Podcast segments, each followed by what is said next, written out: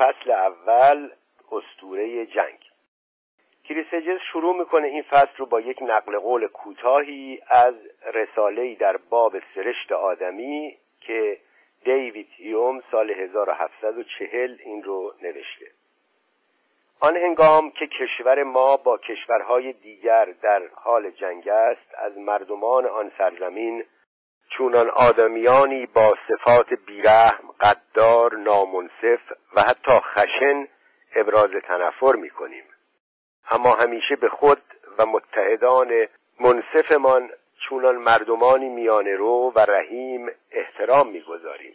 اگر سرداری از دشمنان پیروزی به کفارت چون این مقام و موقعیتی را به دشواری برازنده او می‌دانیم. می‌گوییم جادوگری بیش نیست. با دیوان و ددان پیوند دارد.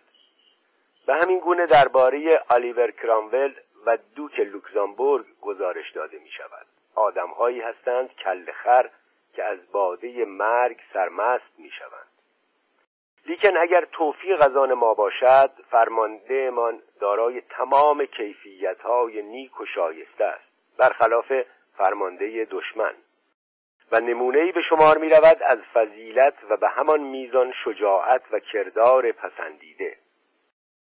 اعمال محیلانه او را تدبیر می نامیم شقاوت او زاییده شرارت جدایی ناپذیر جنگ است و بس. باری میکوشیم خطاها و گناهان وی را به نحوی از انها سبک بنماییم یا به گونه‌ای بر آنها جامعی برازنده بپوشانیم و بزرگ جلوهشان دهیم. بدیهی است چون این روش تفکر در زندگی عمومی فراگیر می شود این نقل قول آغاز این فصل اینجا به پایان می‌رسه. درگیری های قومی و منازعات دوران ما خواه بین سرب و مسلمانان باشد. خواه میان هتوها و توتسی ها جنگ های مذهبی نیستند. این درگیری ها نتیجه برخورد میان فرهنگ ها یا تمدن ها نیستند. ثمره نفرت های قومی دیرپا هم نیستند. جنگ هایی هستند ساخته و پرداخته که از بطن فروریزی جوامع مدنی از طریق ایجاد وحشت، حرس و بدگمانی تداوم مییابند و به دست گانگسترهایی اداره می‌شوند که از اعماق نکبتبار جوامع خود سر برمیکشند و برای همگان وحشت ایجاد می‌کنند. وحشتی که شامل حال و جان کسانی هم می شود که مدعی حفاظت از آنانند. اغلب هیچ یک از اینها از بیرون آشکار نیست. هر آنچه را که پوشش ایدئولوژی که توأم با مطالب دروغ و بی اساس دارد همچون جبه ای گرانبها و آراسته بر تن جنگاورانی که جنگ را ادامه می‌دهند سریعا میپذیریم این کار را تا حدودی به منظور جلوگیری از مداخله انجام می دهیم تا به این نوع کشتار گونه ای صفت ناگزیری تاریخی ببخشیم که فاقد آن است. و نیز به این سبب که رسانه های خبری و بیشتر دولت مردان از توان آینده نگری و برخورداری از قدرت بررسی برای رسوا کردن و بطلان اسطوره هایی که طرفین متخاصم عرضه می کنند عاجزند. آمریکا و غرب واکنش یا شاید بهتر باشد بگویم استدلال های ما را در بوسنی بر اساس چنین اسطوره هایی قرار دادند. استوره جنگجوی سرب که علیه تمامی دشواری های غیرقابل تحمل تا پای جان میرزمد. ای که می‌گوید کروات ها مسلمانان و سرب ها که به زبانهای مشابهی سخن می‌گویند و تقریبا از همدیگر غیرقابل تمایزند مردمانی متفاوتند. این اسطوره که یوگسلاوی کشوری که یوزف بروژ تیتو از آن بازیگر عمده‌ای در امور بین المللی ساخت در اعطای هویت ملی به شهروندان خود عاجز مانده است.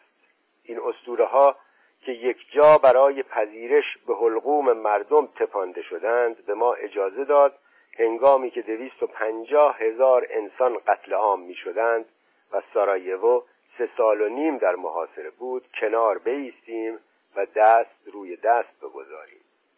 اگرچه سرانجام آمریکا مداخله کرد آن هم نه به دلیل معالندیشی یا شجاعت و دلرحمی کابینه کلینتون بل به سبب فروریزی میسیون سازمان ملل متحد در سال 1995 بود.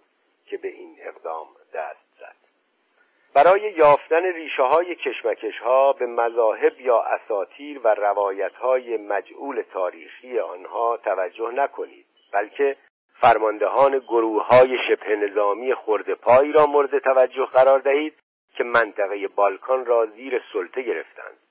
برای میلوسوویچ چهار سال تبلیغات توأم با نفرت و دروغ هایی که هر روز روی امواج رادیویی و تلویزیونی بلگراد پخش می‌شد طول کشید تا آنکه توانست یک نفر از اهالی سربستان را تحریک کند تا از مرد بگذرد و به خاک بوسنی قدم بگذارد و آنگاه تاخت و تاز بیرحمانه ای را آغاز کند که جنگ به آن دامن زد. وظیفه اساسی میلوسوویچ در سربستان فراتوجو توجمان در کروات و دیگر رهبران قومی عبارت بود از خفه کردن روشنفکران و نویسندگان معتبر خود و به هم ریختن و برچیدن بساتشان و آلت دستهای میانمایه و بازیچه های دست دوم راقب را بر جای آنان نشاندن تا کوشش های روشنفکری و هنری را به صورت نشانه ای از پیروزی استوره قومی درآورند. اگرچه تمام اینها از فاصله دور به مسابه برخورد میان تمدنهای مخالف با هم تصور می شدند. لارنس لشان در کتاب روانشناسی جنگ بین واقعیت استورعی و واقعیت حسی در زمان جنگ تفاوت قائل می شود. در واقعیت حسی رخدادها را آنگونه که هستند می بینیم. برای بیشتر کسانی که به نحوی به جنگ کشانده می شوند درک اسطوره جنگ غیر ممکن است.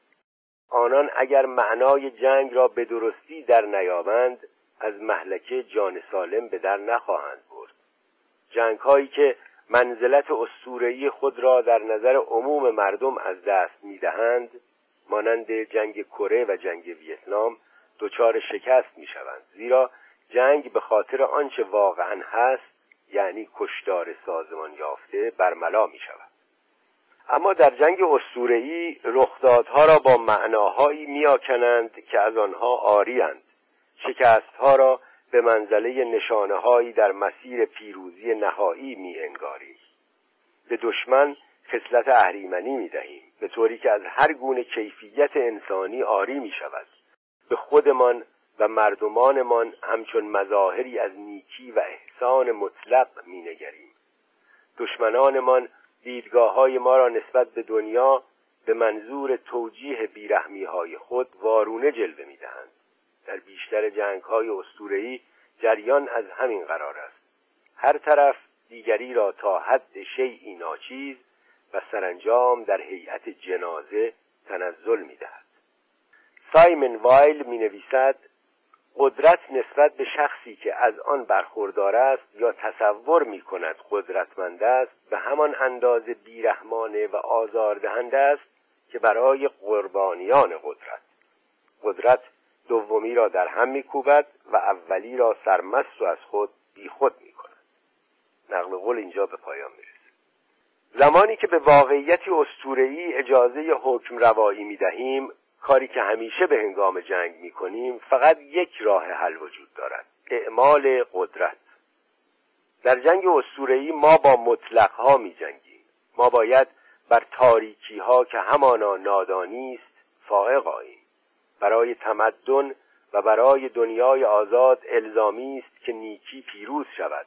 درست همان گونه که مبارزان اسلامگرا ما را کفاری می انگارند که وجودمان جامعه اسلامی نابی را که آنان آرزومند ساختن آنند آلوده و تباه می کند زمانی که استوره را میپذیریم رسیدن به هدفی که در پی آنیم ناممکن می شود جنگ هماهنگی یا امنیتی را که آرزومند آنیم به وجود نمی آورد به ویژه آن هماهنگی که در کوتاه مدت طی زمان جنگ به دست می آوریم و لشکرکشی ها همچون لشکرکشی به افغانستان نقطه آغاز کشمکش های بعدی بیشتری می شود به وقتی در میابیم نمی‌توانیم تروریسم را ریشهکن کنیم یا همان همبستگی را که در روزهای پس از حمله تروریستی پدید آمده بود تداوم بخشیم. مطبوعات و دولت نهادهای عمده هستند که استوره را اشاعه می‌دهند. مطبوعات از زمان اختراع تلگراف که خبررسانی جنگی را به شکل امروزی امکان پذیر ساخت مقصر بوده است. با آغاز جنگ های کریمه وقتی گزارشگرانی که به تازگی عنوان خبرنگار جنگی یافته بودند نخستین گزارش های جنگی را ارسال می داشتند خود را در جبهه های جنگ انجام وظیفه‌ای برای حفظ روحیه مردم غیر نظامی و ارتش تلقی می کردند.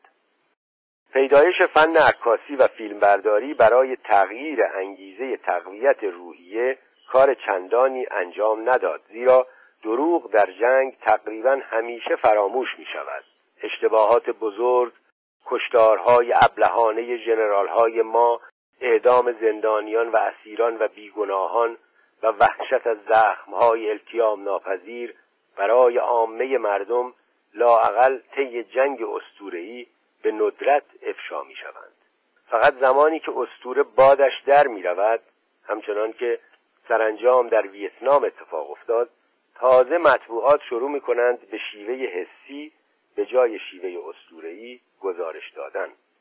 حتی در آن زمان هم به احساسات عامه مردمی که درک خود را از جنگ تغییر دادند واکنش نشان می‌دهند.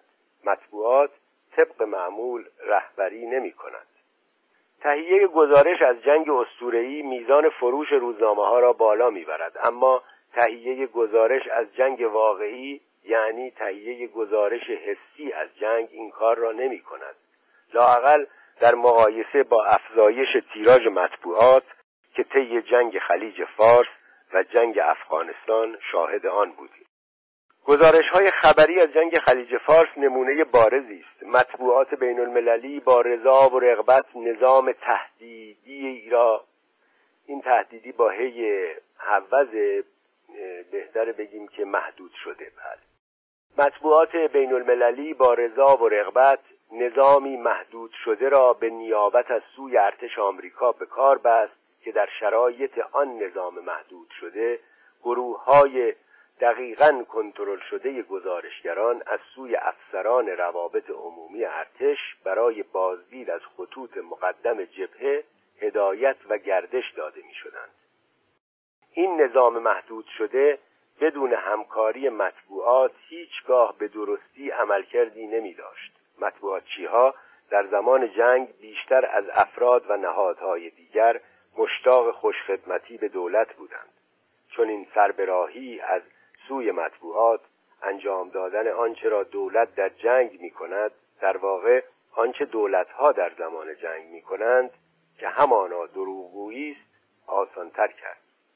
وقتی نیروهای عراقی شهر مرزی خفجه در عربستان سعودی را تصرف کردند سربازان وحشت زده سعودی را فراری دادند. اما عقب نشینی عجولانه این سربازان هرگز در جایی منعکس نشد من و دو عکاس فرانسوی در اسنایی که سربازان وحشت زده و جان به لب رسیده سعودی با سرعت هرچه تمامتر از صحنه جنگ میگریختند و دهها تن از آنان روی ماشین های آتش نشانی نشسته بودند تا از محلکه در بروند آنان را تماشا می کردیم. برای عقب راندن عراقی ها تفنگداران دریایی آمریکایی فراخوانده شدند. ما همراه اپراتورهای رادیویی تفنگداران دریایی هنگامی که واحدهای تفنگدار در خیابانها با نیروهای عراقی می جنگیدند و حملات هوایی را هدایت می کردند روی پشت بام ایستاده و ناظر جریان بودیم. با وجود این افسران روابط عمومی ارتش آمریکا در ریاض و زهران در مورد وضعیت متحدان سعودی خود هیچ حرفی نزدند. در عوض از دفاع جانانه آنان از سرزمین مادری یا شاید پدری پدری خود داد سخن دادند. قدرت و تأثیر استوره چنان است که به ما اجازه می دهد از بلبشو و ویرانی و مرگ خشونت آمیز معنا بسازیم. این قدرت و تأثیر عملی را توجیه می کند که اغلب چیزی بیش از شقاوت و بلاحت نفرت انگیز آدمی نیست. این قدرت و تأثیر به ما اجازه می دهد باور کنیم که منزلت خود را در جامعه انسانی به سبب زنجیره از های قهرمانانه به دست آورده ایم به جای آنکه این واقعیت دردناک را بپذیریم که اشتباها از دهلیزهای نیمه تاریک فاجعه ها سر در آورده ایم. ناتوانی ما را پنهان می کند ناتوانی خودمان و معمولی بودن رهبرانمان را از نظر پنهان می کند با دگرگون کردن تاریخ به صورت استوره رخدادهای اتفاقی را به شکل زنجیره از رویدادهایی تغییر شکل و ماهیت می دهیم که گویی به دست اراده نیرومند تر از اراده ما هدایت می شوند اراده قاطع و از پیش مقدر شده. ما به درجه بالاتر از آهاد مردم ارتقا میابیم به سوی اصالت و شرف گام برمیداریم هیچ جامعه ای از این بیماری مسئول نیست. بیشتر اسطوره های ملی در ذات خود نجات پرستانند این اسطوره ها از نادانی تغذیه می شوند افرادی که فرهنگ های دیگر را درک می کنند به زبان های دیگر سخن می گویند و در تنوع قنا می بینند کنار گذاشته می شوند علم تاریخ و روانشناسی تحریف می شوند تا در خدمت اسطوره درآیند. بسیاری از روشنفکران راغبند برای نیل به هدفهای ناسیونالیستی از تئوریهای پوچ دفاع کنند. استوره در یافتن هویت و معنا در جدایی عملکرد مهم دیگری نیز دارد. برقراری ارتباط با طرف مقابل را ناممکن می کند هرگاه یاسر عرفات رهبر مردم فلسطین در اظهاراتش دیگران را به میان روی و مسالمت فرا می‌خواند از سوی مقامات اسرائیلی به استفاده از کلمات به منظور لاپوشانی قصد واقعی خود که همانا نابودی اسرائیل است متهم می شود مقامات فلسطینی نیز مقابله به مثل می کنند و نسبت به گفته های بیشتر رهبران اسرائیلی به شیوه مشابهی واکنش نشان می دهند. مهم نیست که آنان چه می‌گویند. همان گونه که مهم نبود ناسیونالیست های سرب یا کروات چه حرفهایی به یکدیگر می‌زدند. اسطوره ناسیونالیستی اهداف طرف مقابل را از پیش تعیین کرده است. ما اغلب به اندازه همان کسانی که نکوهششان می‌کنیم کرولالیم. ما نیز تروریست های خودمان را داریم. کنتراها در نیکاراگوا با حمایت مالی واشنگتن برخی از فاحشترین تخلفات حقوق بشری را در آمریکای جنوبی مرتکب شدند. با وجود این رونالد ریگان رئیس جمهور وقت آمریکا آنان را رزمندگان راه آزادی نامید و تحسینشان کرد. جوناس ساوبینی رهبر شورشیان مورد حمایت آمریکا در جنگ داخلی آنگولا با چنان وحشیگری دست به شکنجه و کشدار زد که طالبان را روسفید کرد. شورش ساوبینی در سال 1975 آغاز شد و حاصل آن 500 هزار کشته بود. پرزیدنت ریگان ساوبینی را آبراهام لینکن آنگولا خطاب کرد. اگرچه این بابا خاک کشور آنگولا را با مین بذرپاشی کرده بود. یک بار هم کارخانه زیر نظارت صلیب سرخ را که برای قربانیان همان مینها پای مصنوعی میساخت گذاری کرد و همسر و فرزندان رقیب خود را به قدری مورد ضرب و شتم قرار داد که همگی جان دادند. آشوب و بلوای توأم با کشداری که ما آمریکاییان اجازه دادیم در آنگولا صورت بگیرد در بسیاری از بخشهای آفریقا از جمله زعیر و لیبریه مورد تقلید قرار گرفت. اسطوره جنگ ماده مخدری را که همانا جنگ است به معرض فروش می‌گذارد و به آن مشروعیت میبخشد. به مجردی که شروع می‌کنیم به مصرف ماده قوی و هیجان انگیز جنگ دچار اعتیادی می‌شویم که به آرامی ما را به اعماق چاه تباهی اخلاقی معتادان فرو میغلطاند. تباهی جنگ مضمون اصلی نمایشنامه ترولیوس و کرسیدا اثر شکسپیر است. نمایشنامه که احتمالا به دلیل طرح کیفرخواست سنگین علیه جنگ و جامعه انسانی در دوران زندگی نویسندهش هرگز اجرا نشد. تقریبا تمام شخصیت های نمایشنامه از جمله اولیس دروغ می‌گویند و میکوشند اطرافیان خود را مثل عروسک به بازی بگیرند. یعنی همان خصلت بیشتر رهبران بی که برایشان اهمیتی داشته باشد که برنامه سیاسی را که از آن حمایت می کنند چه و چگونه است. شکسپیر در این نمایشنامه برخلاف نمایشنامه هنری پنجم نظم حاکم را سخت مورد انتقاد و نکوهش قرار می‌دهد. این نمایشنامه است که دروغین بودن اسطوره را آشکار می کند فقط سه شخصیتند که با توجه به عقل سلیم و راستی و درستی سخن می‌گویند. پانداروس که آدمی است هرزه و جبون. کاساندرا که پریشان احوالی است. و نیمه دیوانه و ترسیس آنچنان که خود شکسپیر توصیفش می کند یک یونانی یغور و بددهن.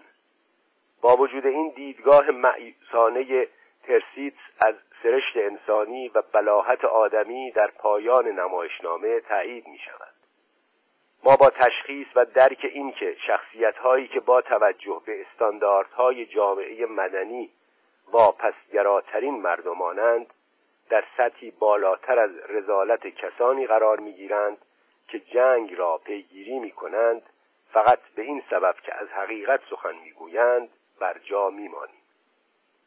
ترسیتس مینالد قدار منشی قدار منشی باز هم جنگ و قدار منشی هیچ چیز دیگر باب روز نمیماند. جنگ می‌تواند پیامد طبیعی سرکوب بیرحمانه باشد. به کوسوو و السالوادور توجه کنید. یا ممکن است به دست فرماندهان گروه های شبه نظامی مصمم برای مالندوزی همچون در بوسنی ساخته و پرداخته شود. جنگ همچنین می‌تواند گرچه کمتر پیامد رقابت بین منافع دولت ها باشد. مانند جنگ خلیج فارس که به منظور نظارت و تسلط بر میدانهای نفتی کویت برپا شد. جنگ گاهی به شکلی چاره ناپذیر و از سر اجبار بخشی است از عملکرد جامعه انسانی. از آغاز پیدایش زمان همین طور بوده است و احتمالا همین طورها هم خواهد بود تا زمانی که با نابخردی خودمان به حیات خاتمه دهیم. فیلیپ کاپوتو در کتاب خود راجع به ویتنام با عنوان شایعه جنگ می نویسد ما باور داشتیم که برای هدف اخلاقی والایی آنجا یعنی در ویتنام هستیم. اما آرمانگرایی ما به نحوی از دست رفت اصول اخلاقیمان به تباهی گرایید و هدف اصلی فراموش شد. اینجا نقل قول فیلیپ کاپوتو به پایان می‌رسه به کارگیری خشونت سازمان یافته به معنای آن است که انسان در واقع باید ارزشهای ریشهدار محرز را بگذارد کنار. این همان حقیقتی است که در نمایشنامه ترولیوس و کریسیدا آشکار می شود همان حقیقتی که هنری پنجم آن را نادیده می‌گیرد.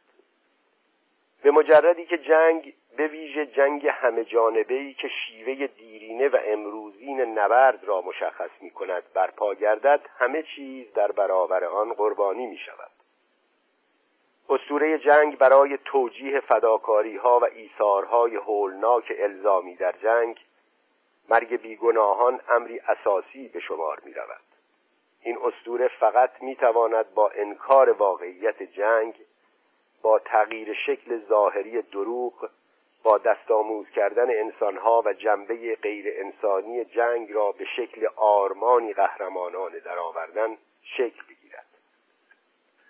هومر این کار را برای یونانیان کرد. ویرجیل برای دوران اگستی یا عصر طلایی و شکسپیر در نمایشنامه های تاریخی خود برای انگلستان. اما این شاعران و نویسندگان بزرگ در عین حال درک می کردند که دارند چه کاری انجام می دهند و به این ترتیب بر طبق ملاک و میزان آثارشان لحظه هایی فرا می رسد که از روی واقعیت جنگ پرده برداشته می شود ترولیوس در آغاز نمایشنامه اعلام می کند که به خاطر هلن زنی که شکسپیر او را به شکل رفیقه بیفکر تصویر می کند نخواهد جنگید. او می‌گوید شمشیر زدن به خاطر او یعنی هلن ارزشی چندانی ندارد. مردن به خاطر این هلن که نه به اصول اخلاقی پایبند است و نه ظرافت طب دارد عملی است پوچ و احمقانه با وجود این مردانی را دیده ایم که حتی به دلایل مسخره تری می جنگند. برای جنگ در بوسنی دلیلی وجود نداشت طرفهای متخاصم به منظور لاپوشانی این واقعیت که کرواتها مسلمانان و سربها تقریبا غیر قابل تمایزند اسطوره ها و تاریخ هایی جعلی ابدا کردند. تفاوت های جزئی و پوچ و احمقانه چرخ های جنگ را به حرکت درآوردند. خطاهای تاریخی ابدا شد که مانند آنچه در خاور میانه هست به گزارش ها و روایت های مشکوک از تاریخ باستان باز میگشت برای نمونه به حرف های یهودیان ساکن ساحل غربی رود اردن گوش دادم که می‌گفتند شهرهای فلسطینی یعنی شهرهایی که از قرن هفدهم میلادی مسلمان نشین بودند به آنان تعلق دارد. زیرا در تورات چنین آمده است. به این ترتیب مغلطه و تحریف تا فراسوی منطقه بالکان هم گسترش می‌یابد. تبلیغات ناسیونالیستی رقابتآمیز در یوگسلاوی کشمکشی در این سرزمین ایجاد کرد. سرزمینی که پس از سقوط کمونیسم در زمینه پیوستن به غرب بیشتر از تمام کشورهای اروپای شرقی آمادگی داشت. از آنجا که دلیلی واقعی برای جنگ وجود نداشت نیاز مبرمی برای سریعا رو کردن به برادرکشی ابلهانه پدید آمد. برادرکشی که به دست تبهکاران و رهبران سیاسی خردپای جاه طلب و نادان برای کسب قدرت و ثروت سامان یافت و به شکل نوعی زیاده روی مستانه توأم با شکنجه و اعدام درآمد. این کشتار کورکورانه این لشکرکشی های به منظور پاکسازی و انهدام قومی به عبارتی برای خلق واقعیت های بیریشه به کار گرفته شدند.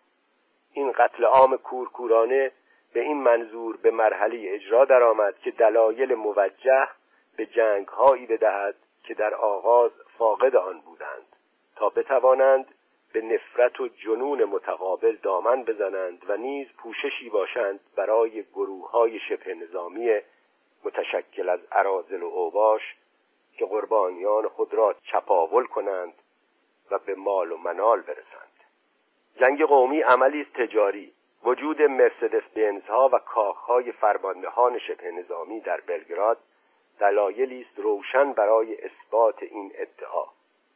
جنگیدن برای هلن روسی یا دلسینه شد در مقایسه بسیار شرافتمندانه و بزرگمنشانه به نظر می بازیگرانی که نقش فرماندهان نظامی و شبه نظامی را در یوگسلاوی سابق بازی می کردند از توفاله ها و پسمانده های جامعه آن سرزمین تشکیل می شدند این دزدان اختلاسگران عرازل و اوباش و حتی آدمکشان حرفه‌ای سریعا به صورت قهرمانان جنگ درآمدند. آنان مجموعه جالبی بودند از کاپیتان دراگان سرباز مزدوری از اهالی سربستان که به ناب گفته ها مجرمی بود در استرالیا گرفته تا ویسلاو سلج فاشیست عوام فریب و زالیکو روزنیتاونوویچ مشهور به آرکان. کروات ها هم مجموعه گانگسترهای خود را داشتند از جمله برانیمیر گلاواس که با شبه نظامیان خود به روستاهای سرب هجوم می برد و غیر نظامیان سرب و مأموران اداره پلیس کرواتی را اعدام می کرد زیرا کوشیده بودند عرازل و اوباش ناسیونالیست را از کشدار اهالی بیگناه منصرف کنند. گانگسترهایی که در آغاز مخاسمه بر سارایوا تسلط یافتند تا با سربها به مقابل برخیزند دست کمی از همپالکی های خود در بخش های قومی دیگر نداشتند. چپاول و کسب قدرت هدف عمده تمام آنان بود. در جنگ تروا هم در نمایشنامه اوریپید و هم در اثر شکسپیر هیچ گونه رستگاری وجود ندارد. همچنان که در هیچ جنگی هیچ گونه رستگاری یافته می شود قاعده ای که شامل جنگ های فرزن خوب هم می شود که ممکن است همه من توافق داشته باشیم که میباید سر می گرفتند بمب های آتشزای متفقین در جنگ جهانی دوم که در شهرهای درسدن آلمان و توکیو ژاپن آتش سوزی های مهیب برپا کردند 150 هزار کشته بر جای گذاشتند. از جنگ خوب برای کسانی که در هیروشیما یا ناکازاکی بودند سخن نگویید. با توجه به مفهوم جنگ بمباران درسدن یا فرو افکندن بمب‌های اتمی به معنای آن نیست که کارهای اشتباهی بودند مفهومی که از نظر یونانیان پیروزمند در تروا ناشناخته بود. بل به معنای آن است که ما آدمیان سادلوهی هستیم اگر اینها و تعداد بیشماری رخدادهای دیگر را به منظور اصالت و شرف بخشیدن به قتل عام کورکورانه و روش های امروزین کشدار در جنگ ها در مقیاس گسترده نادیده بگیریم. جنگ مدرن امروزین در درجه اول علیه غیر نظامیان هدایت می شود به جنگ های کوسوو، بوسنی، رواندا، ویتنام یا جنگ جهانی دوم توجه کنید. تروریسم اتمی نتیجه منطقی و طبیعی جنگ به روش امروزین است. پارلی موات از نظامیان کانادا در جنگ جهانی دوم می نویسد بگذارید گفته شود من این کتاب را با اعتقاد راسخ نوشتم که هیچگاه هیچ جنگی خوب یا ارزشمند نبوده است و نمی‌تواند باشد. جنگ من یکی از جنگ های کمتر بد بود طوری که فاجعه ها سنجیده می شوند اما با این همه جنگی بود به شدت بیرحمانه و سرشار از خونریزی. به قدری مهیب که پس از سه دهه هنوز هم تعلمهای عمیقتر آن را در لایه از فراموشی ظاهری محفوظ نگه داشتم و بسیار خوشحال می بودم اگر می توانستم آنها را برای همیشه دفن شده رها کنم. اما نتوانستم. زیرا آن دروغ قدیمی که با شکست در ویتنام به طور موقت بی اعتبار شد بار دیگر در حال کسب اعتبار است. نجوایی که امکان دارد به زودی فریاد گوشخراش گستاخانه دیگری بشود و ما را برای انعدام ترغیب کند. پایان نقل قول از پارلیموات در کتاب هومر بدخواهی خدایان است. که طرفین را به سوی ویرانی و نابودی پیش میراند. در اثر شکسپیر بلحوثی آدمیزاد مطرح است. در پایان نمایشنامه ترولیوس و کرسیدا یکی از برجسته ترین صحنه های جنگ که در ادبیات آفریده شده تصویر می شود زمانی که آشیل خشمگین از مرگ پاتروکلوس دوست خود در میدان جنگ برآشفته می شود و هکتور را می یابد بدون سلاح در گریز از میدان نبرد و در حالی که زره از جسد یکی از سربازان از پای در آمده یونانی در می آورد. شکسپیر این صحنه را به شکل صحنه ای از قصابی آدمیزاد تصویر می کند هکتور درمانده و شکست خورده از آشیل تقاضا می کند او را که سلاحی در دست ندارد از پای در نیاورد. اما در قاموس آشیل آین سلحشوری و جوانمردی هیچ معنایی ندارد. به جای نبرد تن به تن بین دو پهلوان همتراز قتل صورت می‌گیرد.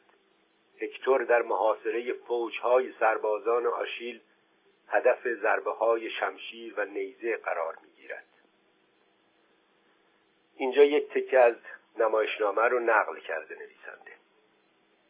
آشیل می‌گوید خورشید را بنگر ای هکتور که چگونه به غروب میگراید. چگونه شب کری نفس نفس زنان سر بر پاشنه چکمه های او میساید. با خورشید رخسار پوشیده در تاریکی روز به انتها می‌رسد و هکتور جان می‌دهد. هکتور میگه مرا سلاحی در دست نیست از من بگذر. آشیل میگه ضربه هاتان را فرو دارید سربازان و یاران من. اینک مردی که در پی او بودم. آنگاه نوبت ایلیون فرا می‌رسد که باید از پای درآید. ای تروا به جرفا فرو شو. در اینجا قلب تو توان تو و استخوانهای تو بر زمین افتاده است. سربازان به پیش همگی با آخرین توان خود فریاد برآورید که هکتور توانا را آشیل به حراکت رساند. پس از مرگ هکتور دهها مرد سراپا مسلح نیزه هاشان را در پیکر بیجان او فرو می‌برند. آشیل به سربازان خود فرمان می‌دهد تا به سوی یونانیان فریاد بکشند که هکتور قدرتمند به هلاکت رسیده است در اینجا دروغ قهرمان آرمانی دیده می شود همان دروغ آرمانی که به رغم قرنها جنگ هنوز هم آن را پروبال می دهیم در اینجا استوره قهرمانی زائیده قتل و جنایت ناگهان ظهور می کند در اینجا نیز مسله کردن جسد مردگان را مشاهده می کنیم عمل شنیعی که از وقتی مردان سلاح جنگ در دست گرفتند بخشی از رفتار و کردار نظامی بوده است اگر دشمن خود را از پای درآورید جنازه او نشان پیروزی شما مایملک شما محسوب می شود و این بخش مهمی از مناسک جنگ بوده است حتی پیش از آن که فیلیستین ها نخستین پادشاه اسرائیل ساول را سر ببرند. در اینجا نویسنده در پانویس یک توضیح میده که فیلیستین ها قومی که پیش از میلاد مسیح در ناحیه ساحلی فلسطین مستقر بودند. ظاهرا به نوعی زبان عبری سخن می‌گفتند و گویا اصلیت آنان از جزیره کرت بوده است و سالها زیر انقیاد یهودیان بودند. آنان را نباید با فلسطینیان اشتباه کرد. و در توضیح نام ساول می نویسه که پادشاه اسرائیل که سموئیل او را به سلطنت منصوب داشت و اقوام یهودی را متحد کرد. پس از شکست در مقابل فیلیستین ها خودکشی کرد و دامادش داوود جانشین او شد. ساول در سالهای 1012 تا 1040 پیش از میلاد پادشاهی کرد. ادامه متن. در بوسنی یکی از فرماندهان شبه نظامی کروات جمجمه یکی از پیشنمازان محلی را روی کاپوت اتومبیل خود نصب کرده بود و در خیابانهای شهر جولان می‌داد. در السالوادور سربازان دولتی بیشتر وقتها عکسهایی همراه خود داشتند. دوروبر جنازه یکی از شورشیان که در درگیری کشته شده بود. سر پا نشسته بودند و به دوربین نگاه می‌کردند. تاریخ از دیدگاه شکسپیر ثمره عملکردی آسمانی یا خوراکی برای شایعه نبود. صرفا خودش بود و به سوی هیچ هدفی پیش نمی‌رفت. شکسپیر بیطرفی بیشرمانه و مرگبار طبیعت را درک می‌کرد. سایمن وایل می نویسد آنان که معتقدند خدا به مجردی که به هیئت آدمی درآید نمی‌تواند با بیرحمی و خشونت تقدیر بدون رعشه طولانی ناشی از استراب روبرو شود بایستی درک کرده باشند که تنها مردمانی می توانند نشان بدهند به سطح متعالی تری ارتقا یافتند که به نظر می رسد فراتر از فلاکت انسان معمولی قرار دارند. مردمانی که به منظور پنهان کردن بیرحمی و خشونت تقدیری که در برابر دیدگان خیش دارند به توهم تمجید و تعصب متوسل می شوند انسانی که زره دروغ بر تن نمی کند نمی تواند قدرت را بی آنکه تا جرفای روح خیش جریه دار نشود تجربه کند. نقل قول اینجا به پایان می‌رسه. زمانی که از رجزخانی های جنگ مدتها سپری می شود برای مردگان قهرمان مادران پدران شوهران زنان و کودکان داغدار آن کشته شدگان و از دست رفتگان چه اتفاقی می افتد از عبارتهای چرب و نرم دولت مردان درباره آنان که به گونه ای متعالی از خود ایثار نشان دادند چه حاصل می شود به بخشی از متنی در روزنامه لندن ابزرور مورخ 18 نوامبر 1822 که یکی از پیامدهای جنگ را نشان می‌دهد توجه کنید. اینجا یک نقل قولی از این روزنامه قدیمی آورده. چنین برآورد میگردد که بیش از یک میلیون بشل بشل یه واحد وزن هست 16 لیتر تقریبا 16 کیلومتر کیلوگرم. چون این برآورد میگردد که بیش از یک میلیون بوشل استخوانهای انسانی و غیر انسانی از قاره اروپا به بندر هول صادر شد. از حوالی لایپزیگ استرلیتز واترلو و مکانهای دیگری که طی جنگ خونین اخیر در آنها نبردهای اصلی صورت وقوع پذیرفته استخوانهای قهرمانان راکب و اسبان مرکوب ایشان به یکسان جمع آوری گردیده است. بدین ترتیب کلیه استخوانهای گردآوری شده از این نواحی به بندر هول حمل گشت و از آنجا به آسیاهای استخوانکوب یورکشایر که موتورهای بخار و ماشینالات قدرتمند دارد ارسال شده تا به ذرات نرم شده آرد مانند تبدیل گردد. این آرد استخوان برای کود دادن زمین های کشاورزی به زار آن فروخته می شود پایان گزارش روزنامه لندن ابزرور در جنگ جهانی اول در جبهه غرب جنازه های در حال پوسیدن مردگان سیم های خاردار را پوشانده بودند و جسدهای در حال گندیدن در گودالهای عمیق حاصل از انفجار گلوله های توپ آنچه را از جنگ باقی مانده بود نمایش می‌دادند. جنازه های نیم میلیون سرباز انگلیسی جنگ جهانی اول هرگز یافت نشد.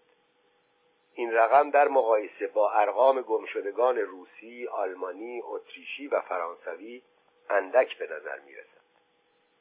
زمین تمام آن جنازه ها را در خود فرو کشید و تحلیل برد. همچنان که در واترلو و نیز همچنان که در تمام جنگ ها اتفاق افتاد. آنان به همان سرعتی ناپدید شدند که هدفهای ابدی که در راه آن قربانی شدند نابود گشتند. جای آنان را نسل جدید و هدفهای نوین گرفت. در پرتو زمان آنچه آن هنگام خطیر و سرنوشت ساز به نظر می رسید اکنون بلاحت و جنون تلقی می شود.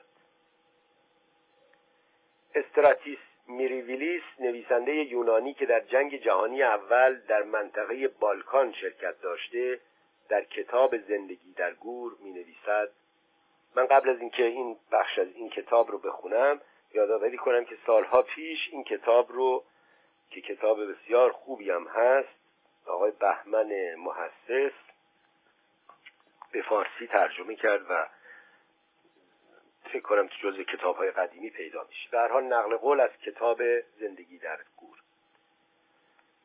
چند سال پس از آن به او گفتم احتمالا افراد دیگری در آینده به خاطر آرمانهای ناسیونالیستی یکدیگر را خواهند کشت. آنگاه به کشت و کشتارهای ما خواهند خندید همچنان که ما به کشتارهای دوران بیزانس خندیده بودیم. آنان کشتاری متقابل با شور و اشتیاقی مشابه به راه خواهند انداخت. اگرچه آرمانهاشان آرمانهایی نوین خواهند بود اما جنگ زیر لوای کاملا تازه‌ای و اندازه همیشه شرماور خواهد بود.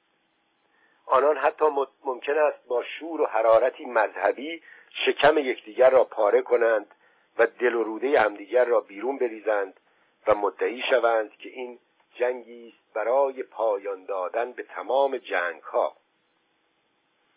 اما کسان دیگری هم از پی آنان خواهند آمد که با همان شور و شدت به آنان بخندند. درگیری های ناسیونالیستی و قومی برادرکشی هایی هستند زاده بلاحت. این درگیری ها فقط با استوره تداوم مییابند. جر و بحث ها و مناقشه های خونین بر اساس مسائل جزئی و تقریبا غیر قابل مشاهده جوامع اتفاق میافتند. چیزی که زیگموند فروید آن را خودشیفتگی یا نارسیزم تفاوت‌های جزئی مینامید. برای نمونه در منطقه بالکان در مورد منشأ پیدایش شیرینی زنجفیلی به شکل قلب مشاجره های آتشینی در گرفت. کروات ها اصرار میورزیدند این نوع شیرینی مال آنهاست و سرب ها با خشم مقابله می‌کردند که خیر این شیرینی اصل و نسب سربی دارد. کافی بود یک گروه قومی دیگر بگوید که ابداع کننده شیرینی قلب شکل زنجفیلی بوده تا جنگی برپا شود. از نظر کسانی مثل ما که بیرون از دل این هیته پرستوع زن قرار داریم این وضعیت ناشی از نوعی جنون انکار واقعیت است. اما از دیدگاه مشاجره کنندگان قضیه بسیار بسیار جدی است. زیرا استوره های ناسیونالیستی بر همین گونه تفاوت های جزئی و ناچیز متکیند این اسطوره ها و همسایگان دلیل موجهی برای کشتن کسانی می‌دهند که تا همین یکی دو روز پیش با آنان به مدرسه رفته و با همدیگر بزرگ شدند کروات ها، سرب ها و مسلمانان مانند مورچگانی روی پشته کوچک برای دست و پا کردن های جداگانه و آنتاگونیستی با هم دست و پنجه نرم می‌کردند. اما همه این تلاش ها در فضایی منفی انجام می گرفت هر کس خود را با آن چیزی که دیگری نداشت تعریف و مشخص و متمایز می کرد مثلا اصطلاح زبان سربی کرواتی به کسانی که سرب نبودند شدیداً برمیخورد. به جای زبانی که سربی کرواتی نامیده می‌شد در بوسنی سه نوع زبان پدید آمد. بوسنیایی، سربی و کرواتی. و سازمان ملل برای خوشخدمتی به تزویر و ریای ناسیونالیستی گزارشهایی را که می‌خواست به اطلاع عموم برساند به هر سه این زبانها چاپ می‌کرد اگرچه محتوای این گزارش ها تقریبا یکسان بود. زبانهای سربی، بوسنیایی و کرواتی در زبان اسلاو ریشه دارند و میان آنها فقط تفاوت‌های جزئی و ناچیز در نحو، تلفظ و بیان و اصطلاحات آمیانه به چشم می‌خورد. کرواتها و مسلمانان بوسنی از الفبای رومی استفاده می کنند. سرب ها الفبای یونانی بیزانسی به کار می‌برند. حالانکه زبانی که تمامی آنان به کار می‌برند و با آن سخن می‌گویند تقریبا یکی است نظر به اینکه در اصل فقط یک زبان وجود داشته است سرب ها مسلمانان و کروات ها به منظور جا انداختن استوره جدا بودن به مسخ زبان خود اقدام کردند. مسلمانان بوسنی واژه ها و عبارت های قرآنی را وارد زبان کردند. آنان در جریان جنگ کلمه هایی مانند شهید را با همان تلفظ از زبان عربی اختیار کردند و واژه سربی یوناک را کنار گذاشتند و شروع کردند به استفاده از کلمه ها و عبارت های عربی مانند الله مرحبا و سلام علیک. با همان تلفظ اصلی.